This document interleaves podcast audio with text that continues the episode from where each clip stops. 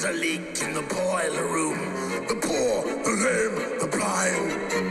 Who are the ones that we kept in charge? Killers, thieves, and lawyers. God's away, God's away, God's away on business, business. God's away, God's away. Welcome to the Armageddon Retrospect podcast. Today's episode is a conversation collaboration I did with Riley. He has a YouTube channel called Jexit 2020. I encourage you to check that out. Great guy, good content, uh, all things ex Jehovah's Witness. We talked about um, having a double life, what that means somewhat as a witness, what it's like, and the idea of not living a double life anymore. Just a couple ideas we were tossing back and forth, just kind of a free flowing conversation we had. And uh, as always, after the conversation, I just had a thought that came to me that I just wanted to add in here in the preamble, and that is the fact that the organization, the Jehovah's Witness organization, condemns the idea of having a double life. But the organization itself is living a double life.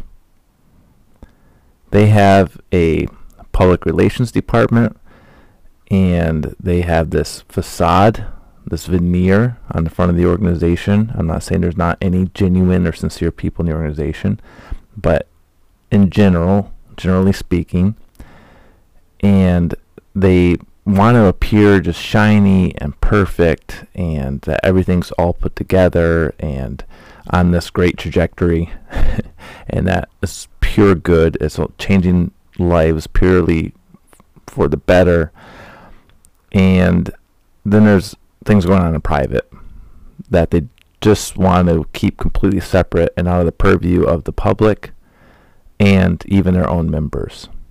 And so they have their own double life going on and yet they condemn people who within the organization live double lives. That's just a thought that popped into my head. Just want to mention that the conversation was recorded on my phone with my earbuds just so I could facilitate having audio and video uh, for his YouTube channel. And I'm just awful with technology. That was the easiest way for me to do it. So, that being said, I hope you enjoyed the conversation I had with Riley. All right, Riley. So, today we're talking about having a double life, living a double life. Um, you and I, we were talking a little bit before uh, it's not something that's unique to being a Jehovah's Witness. Obviously, there's people that have never been a part of the Watchtower that have double lives or a secret life that they're not sharing with those around them. Mm. And I think um, you'd probably agree that typically a double life, uh, if it can be avoided, it's a good idea because it's not healthy necessarily to have uh, two different personas going at the same time in our heads or two different lives going at the same time. But I think it'd be really interesting to kind of talk about um, Watchtower as like a driver of the double life, uh, like their part in it that they fail to recognize. Um, and I just maybe if you want to start out just talking about kind of your experience with it, whatever you uh, want to share, and then maybe I'll follow up with some of my experience around having a double life. Yeah, sure. Yeah, so um, I guess I should start off by saying that I was uh, I'm born in, I was raised in the truth from about the age of two uh, two years old. Uh, got married very young, age 21, to another witness. And uh, we had, you know, our ups and downs. It was quite turbulent at times. And I guess around 2013, I that's when I really started having doubts about the religion. Um, the doubts arose out of problems I was having in my marriage and how the elders who tried to give assistance, how how they dealt with that, and it started to show cracks to me, cracks in the elder arrangement, cracks in the way the organisation is run, cracks in the advice for marriage and just general life advice. Mm-hmm. Um, yeah, I just no longer believe that it was was practical, and um, also some of the advice that the elders gave, they it didn't help, and in some cases it actually made things worse. So. Mm-hmm but at the same time, I still had to play the role of the family head and, you know, take the family out on, on the ministry and prepare for field service and do the family worship and and all of those things while I'm having these doubts and while I'm not 100% sold on the counsel anymore. It was really really difficult. It was extremely mm-hmm. difficult. There were times um, at the Kingdom Hall where I was just I was only there in body. You know, my mind was completely somewhere else. A couple of times I got caught browsing Facebook on my phone. You know, I just I just wasn't mentally invested in it anymore. Mm-hmm. You know, and it was that's, uh, oh, sorry, sorry that's that's kind of like the uh, you know what they refer to in the XJW community as a PMO. You know, you're physically in, yeah. you're mentally out, and that I mean, you know, obviously it's like you start kind of breaking into two separate people right there, right? But the the doubting side of you, the questioning side, had to be kind of kept put away, right? Like you can't yeah. expose it, or I mean, you can expose it, but it comes with a high cost. But it kind of you know, I think most of us, we started doubting just kind of what you're saying is we keep that quiet, keep that to ourselves, and we have our own mental world happening that's kind of disconnected from physically sitting in the Kingdom Hall. Yeah, exactly. Mm-hmm. Absolutely. I mean, there were a couple of times where I found it really difficult not to walk out of the Kingdom mm. When they were speaking about certain subjects or when certain brothers were on a platform. Mm-hmm. You know? um, there was there was one sister in particular and I loved this sister dearly. She was like a, a second mum to me, and uh, she had a lot of health issues. Um, yeah, which was which was really sad. A lot, of, I mean, really bad health issues. Mm-hmm. And whenever the topic of discussion at the Kingdom Hall, not really discussion because it's never, it's always one way, but you know what I mean. mm-hmm. Yeah. Because the Kingdom Hall was about trials. She would always make a point of saying, when we're going through trials, we shouldn't pray for the trial to end. We should only pray for the strength to endure it. Mm. And that would always rub me up the wrong way. Mm-hmm. It, I'm not exaggerating by saying it angered me mm-hmm. every time I heard that comment or comments like that. Because mm. it's like, it, it, doesn't make any sense to me. It's like, why would you have a trial and not want it to end? Right. And in, in my mind, I, I couldn't see how that was any different to the, the Catholic um, practice of flagellation. Mm-hmm. You know, in, intentionally going through pain to, because that somehow brings you closer to God. I, I saw that as being the witness version of, of flagellation, and I just, I just, I just hated it. And the, the reason I hated it so much is because when I would approach the elders with certain problems that were going on in my marriage, they would just tell me to endure and send me away. It was an extremely dismissive attitude. It was just like mm-hmm. enjoy, enjoy, just enjoy. I was like, I don't want to just enjoy. I want the problem to end. You know, I don't want to just enjoy. Yeah. You know, yeah. So I found that extremely difficult. It took every fiber of strength in my being not to walk out. Mm-hmm. You know, things like that. Yeah, yeah, definitely. So it's just like uh, it's kind of just at the time, right? It's just a form of suppression. It's like you keep you have those feelings bubbling up and you keep pushing it down. I think that's part of the training too. You know, it's kind of like just keep quiet, um, nod along. You know, yeah, clap when you're supposed to clap, laugh when you're supposed to laugh. You know, stand when you're supposed to stand, sit when you're supposed to. All everything. Exactly. Very, it's just like uh, yeah, interesting. So I, I like that perspective. Um, as far as after waking up the double life that takes place. And I understand, I, I, think both of us understand, some people with families and situations, they have to at least spend some time in that phase of mm-hmm. um, kind of having that double life because just the the consequences for speaking up and breaking out of the mold can be so high, especially if you yeah. are a father with children, uh, a husband, you're taking care of your aging Jehovah's Witness parents, all these situations that arise. Um, some people are forced probably to stay in a situation longer than they want to uh, which mm-hmm. is sad, but also like understandable that there, yeah. you know, sometimes you do sacrifice yourself for family. So I'm yeah. not, uh, I'm not, you know, by talking about double life, we're not pushing that aside. That's obviously part of it, but mm-hmm. yeah, um, my my perspective, I, I I went through that phase after waking up for a little bit, where I continued to attend the Kingdom Hall and sit in on the meetings. I, I remember having the same experience of just wanting to get up and walk out, but just kind of sitting in there and pushing yeah. through. But uh, yeah. my double life, I kind of just want like I didn't have anything too crazy in my teenage years. Um, I uh, but I did have somewhat of a double life where I I was trying to make friends with some schoolmates. Uh, just when I started becoming a teen, uh, I eventually got pulled out in homeschools so that uh, didn't become an issue. but um, uh, then I went to work and I started when I got a job. The same thing with workmates, right? Like I wanted to spend time with them. So I remember sneaking around, trying to just sneak Hmm. out to go to a movie or just you know you just had to get sneaky about phone calls or who's going to call the house or whatever. You just Yeah. to plan everything. Yeah. Um, my music, I remember I, you know, I got into rap music and heavy metal. I would try to keep all that hidden away from my parents and just not, you know, uh, be found out for that. Just some other stuff. Uh, I think like um, underage drinking was uh, an issue in our area with a lot of the Jehovah's Witnesses. So there was all these like kind of. It wasn't just me. It was a lot of the Mhm. teens in the congregation at that same time. We were all having. We all had this the Kingdom Hall life, and then the outside the Kingdom Hall like social life that Yeah. we were. You know, I'm, I'm not obviously a proponent of underage drinking, but it was just like we were all just trying to kind of do stupid teenage stuff, to put it that way, um, Yeah. outside the Kingdom Hall and not be caught. Yeah.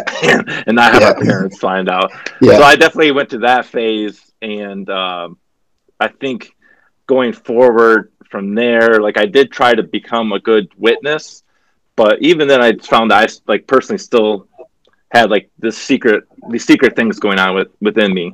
Uh, some of it was doubts, some of it was questions I just kept to myself, didn't talk about, but especially like um, I was an elder and I'm open about this. I was an elder and I also looked at pornography, which is like a form of a double life, right? Like Yeah.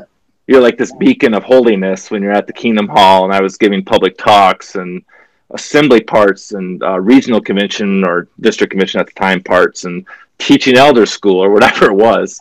Um, and then on in the backside was like this, you know, the secret thing going on, the shameful thing in the background that the, Yeah. obviously the witnesses consider dirty or inappropriate. Um, and so I that was like, you know, even though I in my head I tried to justify that, Mhm.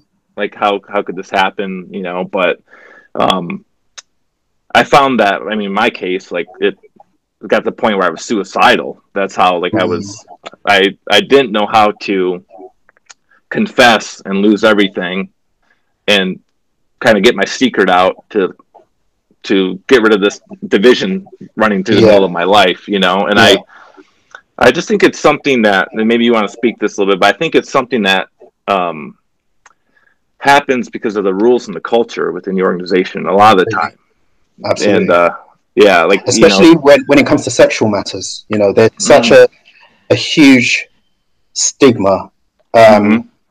you know it, it, it- i mean i do understand from the jehovah's witness pers- perspective from the doctrine you know but Mhm. after waking up and realizing that it doesn't necessarily have to be that that way and things that you know you even you yourself believe were were wrong according to Je- jehovah's witness doctrine you no longer have a good reason for feeling or seeing them as being wrong Mhm. you know Right. yeah, Yeah. i mean i mean sexual repression is such a huge issue issue with Mhm. jehovah's witnesses especially um, for people who are brought up in the in the religion and in the culture it just wound up so tight in every single possible way know, Right. Yeah. Yeah. I mean, just the that- that's bound to be a recipe for disaster yeah, just I mean, all the uh, rules around you know whether it's masturbation or pornography or uh, like you said, any other type of sex, and just the fact that um, all that's made so shameful and so dirty. Yeah. You know, Yeah. and then uh, that really drives secrecy, and so of, of course, course no one's no one's talking openly about sexuality or or their masturbation habits or the fact Yeah. they look pornography. And i think it just it actually like i think it drives it makes the habits worse right? Because it's like a um uh, i don't want to use the word addiction but ha- the habit um and you try to force that into secrecy. Typically it doesn't help you with the habit. It doesn't help you break free of it. If, if you want to break free of it i'm you know what i mean? I'm i'm not um speaking out against masturbation or pornography here, but I'm just saying in general, it could be, you know, I, I've known uh, witnesses with drinking habits or whatever it is, drug habits, and so much of that gets, you know, um, people are so afraid to speak up about it. Yeah. And so, and it just kind of forces people to yeah. make that make that double life. And then on top on top of it if you once you throw disfellowshipping as a practice in the mix, um, it just it seems almost like an impossible bar to get over. You know, yeah. like um, I, I know for myself, like I was deathly afraid of of being disfellowshipped, and that's why like I was like I don't want to get found out. I don't want to get caught. This has to be kept secret at all costs. Yeah. You know, whereas if you had like more of a even if you want to take it from a religious viewpoint, if you had a more like healthy type of confession where there wasn't the threat of losing your all your family and friends, you know, it would it would definitely uh, take a big, you know, you might still experience some shame and embarrassment around the topic, but at least it would take a huge weight off your shoulder as far as absolutely. Um, yeah, that threat. Absolutely. You know, I mean, there's there's such a, a heavy emphasis on judgment mm-hmm. Jehovah's Witness, you know, religion. Yeah, such a heavy emphasis on judgment, you know. Mm-hmm. And when I when I was a witness, I I I understood that, but I didn't see it as a problem. Really, mm. I mean, when I compared other really other Christian religions that were all about love and forgiveness, and I just I'm ashamed to admit it now. I saw that as being well, they just want an excuse to mm-hmm. um, to be able to do what do yeah. they, they want. You know, yeah, that, that's that's the way I saw it. That's that's my old you know my old JW mindset. right. Yeah. No. No. I had I had the same exact thought. Too, yeah. You know. Like yeah. They're just it, they just want to exactly make an excuse to do whatever they they want. Yeah. Yeah. Yeah. So that's very. I think it's a very common way of thinking about it. I think that the um, what you point out about the whole thing about judgment is mm. just. Mm.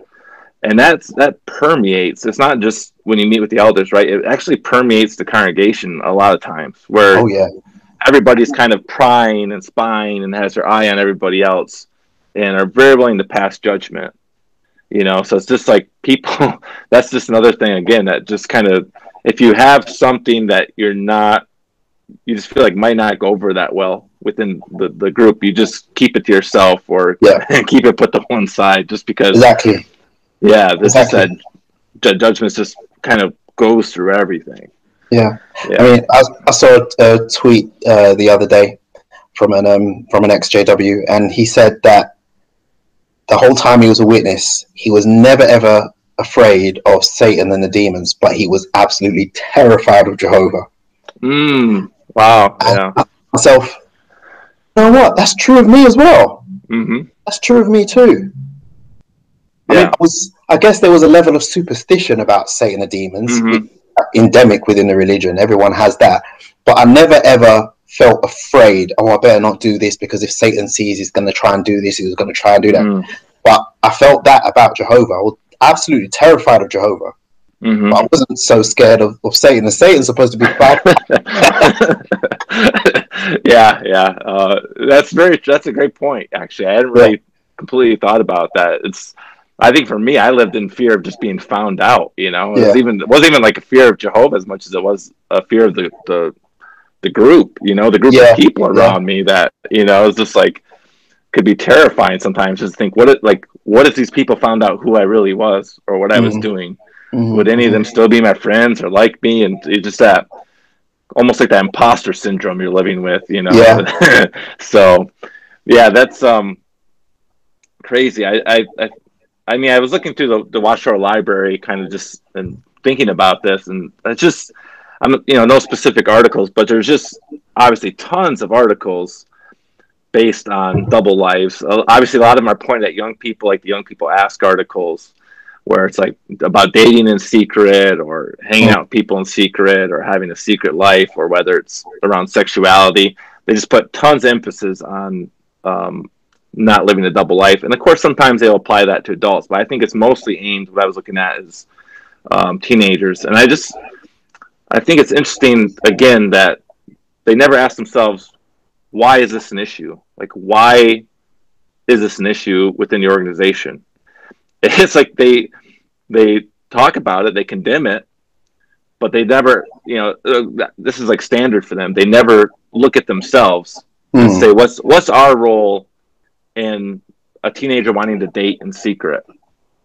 Yeah. You know, and you know, then they quickly probably start coming up with some answers. Well, the rules on dating, right? Either they're too young, they're not they're not past the bloom of youth as they like to Yeah. say they're um or they want to date someone from school that's not a, Jo- Mm. a fellow jehovah's witness right so they have all these rules set up and they just they cannot like they have no they have there's nothing they can't reflect on their own actions ever you know and and the fact that they are actually driving people to want to live a double life you know they they i don't know like as far as other families but i remember my family growing up um, with my parents i didn't feel that um, that sense of i could communicate with my parents about anything Mm. you know what I mean? Like um, Yeah. having a, a, a elder father and my mother was also Jehovah's Witness, and my not only I mean this is just my personal experience. Having an elder father is like there's kind of that authority figure already as a father, and then on top of it he's an elder, and then on top of it it gets turned on you as a kid that if you mess up you can cause your father to lose his position, Yeah. which is like so much pressure to put on a kid. You know, like I, I- I never had to have that because you know my dad was never appointed, but Yeah. uh, I I can't even imagine the pressure yeah, yeah. that that would like- create on a, on a young person. Yeah, I don't so, even want to think about it. so that was always playing itself out. Like I, I just felt like you couldn't you just you know I I know again it's not just Jehovah's Witness that this issue, but just there was the communication just didn't feel like it could be a free flow of communication about Yeah. what I had going on. You know, um, hmm I never felt like I'd go up to my dad and be like, "Hey, Dad, I um, I'm masturbating." Yeah. just like I never like it never came up, and it was like never discussed. It was like that was like you know just uh, whatever. I was in the not gonna get discussed in my household because it's like, and on top of it, right? If you there's always that chance for if you bring something like that to your parents, like does it stop there? Mm, exactly. Exactly. You know, or do the- they do they take you to the elders? or, Or know, do yeah, or do I need to go to like you know? Well, then there's gonna be more questions. It's like how how much is this gonna escalate? You know. So I just found that for myself, just all those pieces of the puzzle at play, um, just you know, made me kind of again just like split into two people. Just like I had Mhm. what was going on here in the background, and then you know here I'm a Jehovah's Witness at the Kingdom Hall. I'm going out preaching all that stuff, and uh, it just I was really I found like it was pretty depressing as a teenager. Yeah. You Yeah. know, it's uh, you're kind of getting the life squeezed out of you, you're getting kind of tamped down. You yeah. know, like you have you have your personality, you have things you want to experience, you have things you want to figure out, but it's they're constantly trying to shove that down, shove that down, shove that down. I just feel like for a lot of us, it found its way, it found a way to express itself. You know, Um, Absolutely. Yeah. It's, and it, but it just had to be. It was always in secret. it was Yeah. in secret. That's it. Yeah. I mean, So- I, I've, I've, you know, you know, I mean, you will have your experience of this yourself. Mm. After you leave such a strict, high control religion as the witnesses, when you come out, you go through a period of trying to, trying to learn or, or discover what your new beliefs are. Mm-hmm. You know, you go through a period of that, and I'm still going through that myself. Mhm. But um, I've come to realize now that you, you can't really suppress, um, you know, your inner motivations and you know tendencies. You, you- they- they- they're not things that you can suppress. Mm-hmm. If you have tendencies or motivations or inclinations that are unhealthy, I, I think a much better way of dealing with it is try to find what really is the root cause of those things. Mm-hmm. And then try to fulfill that in another way, in a way that is healthy. Mm-hmm. You, you can't just, I mean, it's, it's like, um, you know, a, a dam. You know, um, a crack is going to appear, you know, eventually, Mm-hmm. and then that's just going to um, undermine the whole thing. You know, and all of that water that has just been held back for goodness knows how long is just going to burn Mm-hmm. and cause a whole lot of destruction. yeah, yeah. Well, You know, definitely have you know. leveled a few cities and That's right. It's, instead of trying Yeah. to hold back natural, you know, forces Mhm. like that, try to work with them or try to reroute them, not just not try to stop them. It's not it's not possible in the long term. I don't think. Mm-hmm. No, I, I think you're right. I think you're right, and I think that like even you and I are kind of examples of that, right? Like like Mm. we we tried to hold on for as long as we could, probably, Yeah. and just like again, you know, just like you were talking, you, you try to like play along and go with it, and but eventually it just keeps building and building and building until right. it's like I can't like you know to the these days like I can't even think about stepping foot in the Kingdom Hall. it's like you know, No. just like I'm like oh, done, done, done. Not that I'd be welcome there anyways at this point, but um, yeah. So try not to worry about that. But the um, yeah, I think that was that's a good way of thinking about it. Kind of that um, the idea, the metaphor of a dam. You know, just uh, I always put it to like. I always call it like a shelf. Like you keep putting things on the shelf, and eventually the shelf Yeah. just falls off the wall. You know, it's kind of Yeah. very similar. Yeah, so Exactly. that happens. But I've um, so since kind of leaving, I've found definitely found that it's pretty amazing when you can um, when you start rebuilding your social circle and you can actually have things that you had suppressed for your whole life as a witness that are perfectly okay in your new social Yeah. setting Yeah. you know I, I just found i found like there's so much relief in just being able to just be like transparent and open with the people around you you know yeah. and in my case in my even within my uh, jehovah's witness marriage that ended i didn't even with my wife who's supposed to be the most intimate person in your life i didn't even feel comfortable there expressing myself or Mhm. saying talking about my doubts or you know whatever it is you know i just felt like there's so many topics that just felt like they were completely off limit and just you know got put away so to be able to just you know i don't know what, what your experience with this but to just be able to meet people connect with people and realize i can just be myself Yeah. and and there's not all this judgment there's not uh, people tell me what to do or what to think necessarily you know uh what you like have you have you experienced that too A- abs- absolutely, absolutely. I remember once um, I was having a conversation with my um, my ex, and I mentioned that. I mean, it was kind of a sensitive conversation because we were talking about our problems.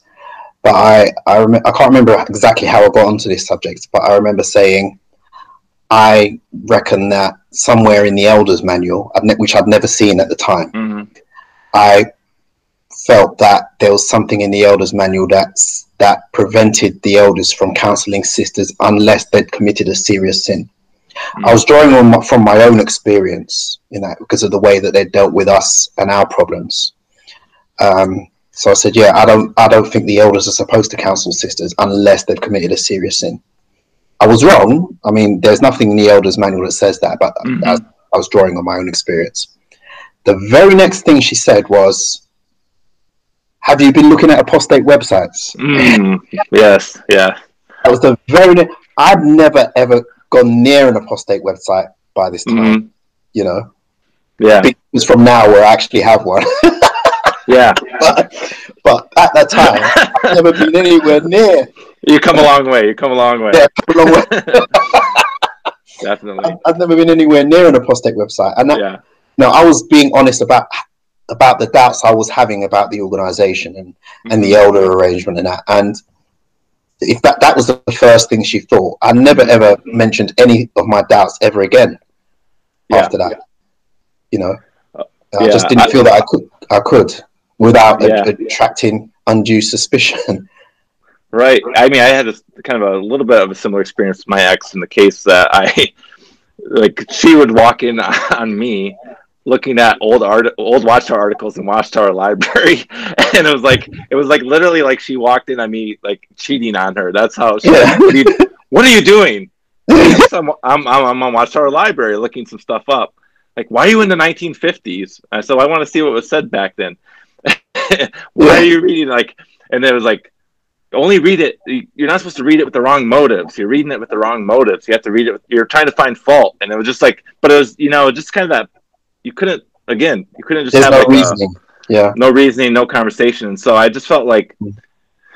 even within the the Jehovah's Witness marriage, um, I just felt like I could I had the double life going again. It was just like that same thing was happening where I just I had my own private thoughts, my all the stuff I was keeping held within and just not talking about, you know, Yeah. or, or mentioning just you know, and again, I know like uh, this could happen in any marriage where the communication breaks down, but I just think that there's such a, uh, an emphasis on, uh, and I remember I actually had a, um, a friend, an elder friend, when I was started expressing doubts, and he met with me, and he actually said that these words to me. He said, "I have a lot of doubts about the organization, but I would never share them with my wife because I don't want to undermine her faith." And that I was like, "Wow!" Like, you I think, are you listening to yourself? Because it's Yeah. like that's you're talking about your wife. Like, why wouldn't you?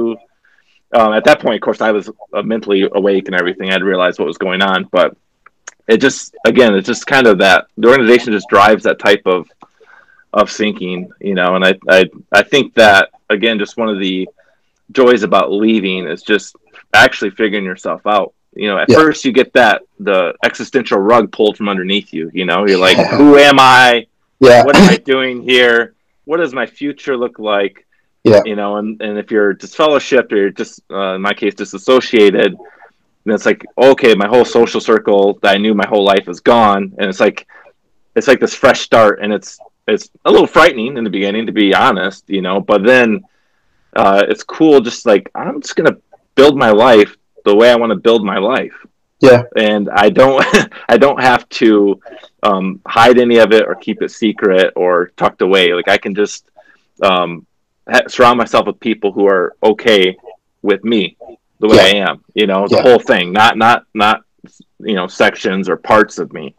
You Yeah. know, or or uh, some type of like almost like a mask you're wearing when you go to the Kingdom Hall. You know, to appear a certain way Exactly. and I just I think um, for people listening maybe that are like physically and mentally out uh, for whatever you know reason that is that's understandable but I think um, as scary as it can be to be like fully leave if that door opens up to you and it's safe to do I think it's pretty incredible the uh, on the other side of all the the loss and the fear and all of that it's uh, life is pretty good you know and i think that even just like our own in my case my own mental health improved greatly Mm. um, just by not trying to be two different people all Yeah. the time Yeah. and, and it just reminds it reminds me of like uh i'm kind of paraphrasing here but there was a quote by an author who said we you know each person consists of two people the one they show to the world and then the one they actually are and the less difference between there is the less difference there is between the two the happier you are um, That's absolutely true. yeah absolutely and true. I, I completely agree with that. hmm So, um, and yeah, just everything, just the life in general is just, you know, it has its challenges, but I think if you can just kind of show up as yourself as much as possible and, uh, present that to the world and, hmm um, Yeah. roll with it, you know? Yeah. so, I mean, um, there, there's such a heavy emphasis in, in the organization about um, not stumbling others, you know, mm, and uh, what was that scripture again? All things are lawful, but not all things are advantageous. yeah, yeah. right, right. and, and that, that's used as like a way of making us censor ourselves. So hmm you know, there's something that we might want to do that isn't necessarily wrong, but we shouldn't do it because of the way it's going to affect the people. And we were taught that that was like the height of being considerate, hmm you know. But it's, it's anything but. It's really, really damaging, you know. And we were taught to. I mean, in you look at the world. And you think the world is just full of selfish people who don't care about anybody else or care about how their actions affect other people. And you just saw the world, worldly people. I hate saying that. Just saw non, just saw non-witnesses as being these awful, selfish people. But Mm. there is a lot to be said about taking care of yourself to the extent that you're not doing things that undermine your own mental health. hmm And I think at the end of the day, that's all it is. It's just that witnesses have such an extreme black and white, you know, um, dichotomous way of thinking that everything is just pushed to the extreme. So if somebody, you know, wants to take care of their own mental health, health, I, you know, I believe that the the buzz term is self care or self love. Mhm. The, the extreme view of that is just selfishness, and it's not Mhm. it's not necessarily true.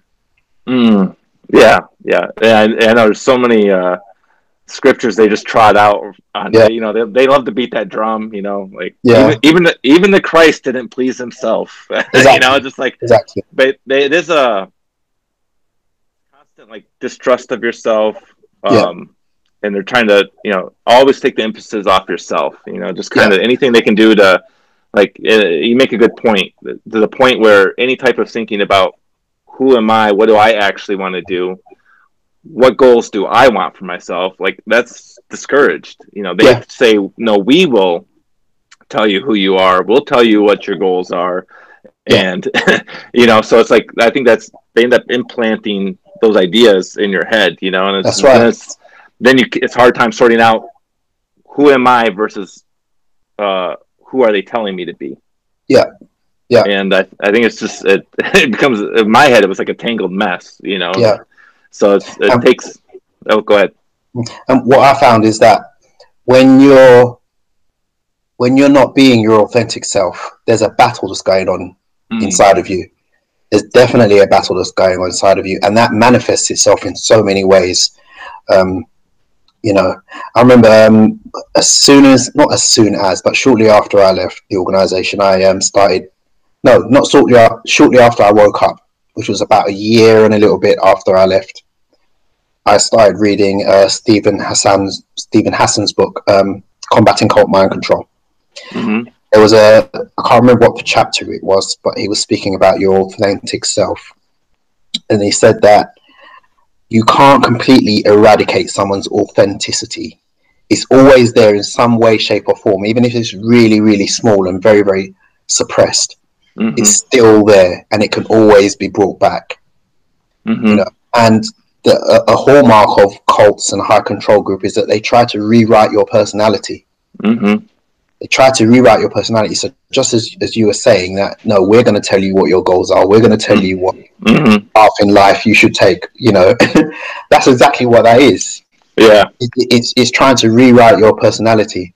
And uh, times when I was unhappy with the truth, unhappy with the organization, and when certain things didn't sit well with me, that's because my authentic self was trying to reject that. Mm-hmm. Yeah, you know? it was trying to eject, reject those efforts of being rewritten. Yeah, yeah, that's interesting. Yeah, I think there's, uh, it's true. It, it is like a, a battle going on, you know. And I yeah. think for me, I did, I went through a definitely went through a period where I just didn't fight in a way. Mm. You know, I just that's mm. and that was my when I was supposedly uh, doing really good in the organization. You know, just because I basically, well, I guess this is the best way of life, so I might as well get busy trying to live it. You know, it's kind of because that's what they tell you. You know, best life ever, best life ever, and yeah. you'll be happy, you'll be happy. And I'm like, well, I guess I just will. I'll do that then. I'll do that, and I, you know, uh, kind of like we talked about before. I made it for a while, and uh, you know, climbed the rungs within the organization just so I could fall even further than than you can imagine. But um, yeah, it's just I think it's um, it's really good to think about. I think it's good just to think about in general life now. Um, even after leaving, uh, I think we can learn lessons from it. You know, because yeah. th- there is the opportunity for it to happen. Not being a Jehovah's Witness. Um, oh, absolutely. You know, be, uh, just trying to fit in and go along with kind of the group and uh, yeah you know it, different aspects of life where all this all these same mechanisms play themselves out. Mm-hmm. and uh, so i think like i've something i've tried to like keep that in mind like okay i've i've lived that i've learned the experience i broke free from that. And you can kind of use that experience to make you stronger when if that need arises in the future. Yeah you know yeah. so it's uh you know it's it's of course challenging again but there's a lot of uh you kind of can build strength and learn it's a learning experience too mm-hmm. yeah mm-hmm. but leaving the witnesses it's you know it leaves a huge vacuum mm-hmm. there's a huge vacuum that's that that's this organization sized hole mm-hmm. that's in your life and so you're already and because it's such a high control group you're already primed after you leave to being um, susceptible to that kind of influence again. And it's something I've seen a lot in the XJW community. You see a lot of mm. people fall down the rabbit hole of, you know, um, conspiracy theories or mm. leaving one cult and jumping straight into another. You know, mm-hmm. and it, it's really sad when you think about it. It's yeah, but it, it's something that I try to be mindful of. You know, all the time because I don't I don't want to end up doing that. I don't want to end up ju- jumping into another cult like situation. because of the you know the disposition that I have as a result of being raised as a witness. Mm-hmm. Yeah, yeah, good point, good point. And um, I have a, a, cure for saying the truth. Um, yeah. So at some point when it's safe, you know, I know we're in a pandemic, but when it's safe to get together with some fellow ex Jehovah's Witnesses, do so, and then um, every time somebody says the truth, somebody has to do a shot. And uh, if you spend an evening and a long night like that, the next morning you'll be broken of the habit of saying the truth. That's brilliant idea. You'll have you'll have a the truth hangover the next morning, and that'll take care of that. So that's what I found as a cure, anyways. brilliant, brilliant. I'll have to try that. Thank you everyone for listening. If you want to reach out to me, it's Armageddon Podcast at gmail.com or on Instagram at Armageddon Podcast. And again, please check out Riley's YouTube channel if you're so inclined. Jexit, J E X I T 2020. There's a leak in the boiler room. The poor, the lame, the blind. Who are the ones that we kept in charge? Killers, thieves, and lawyers.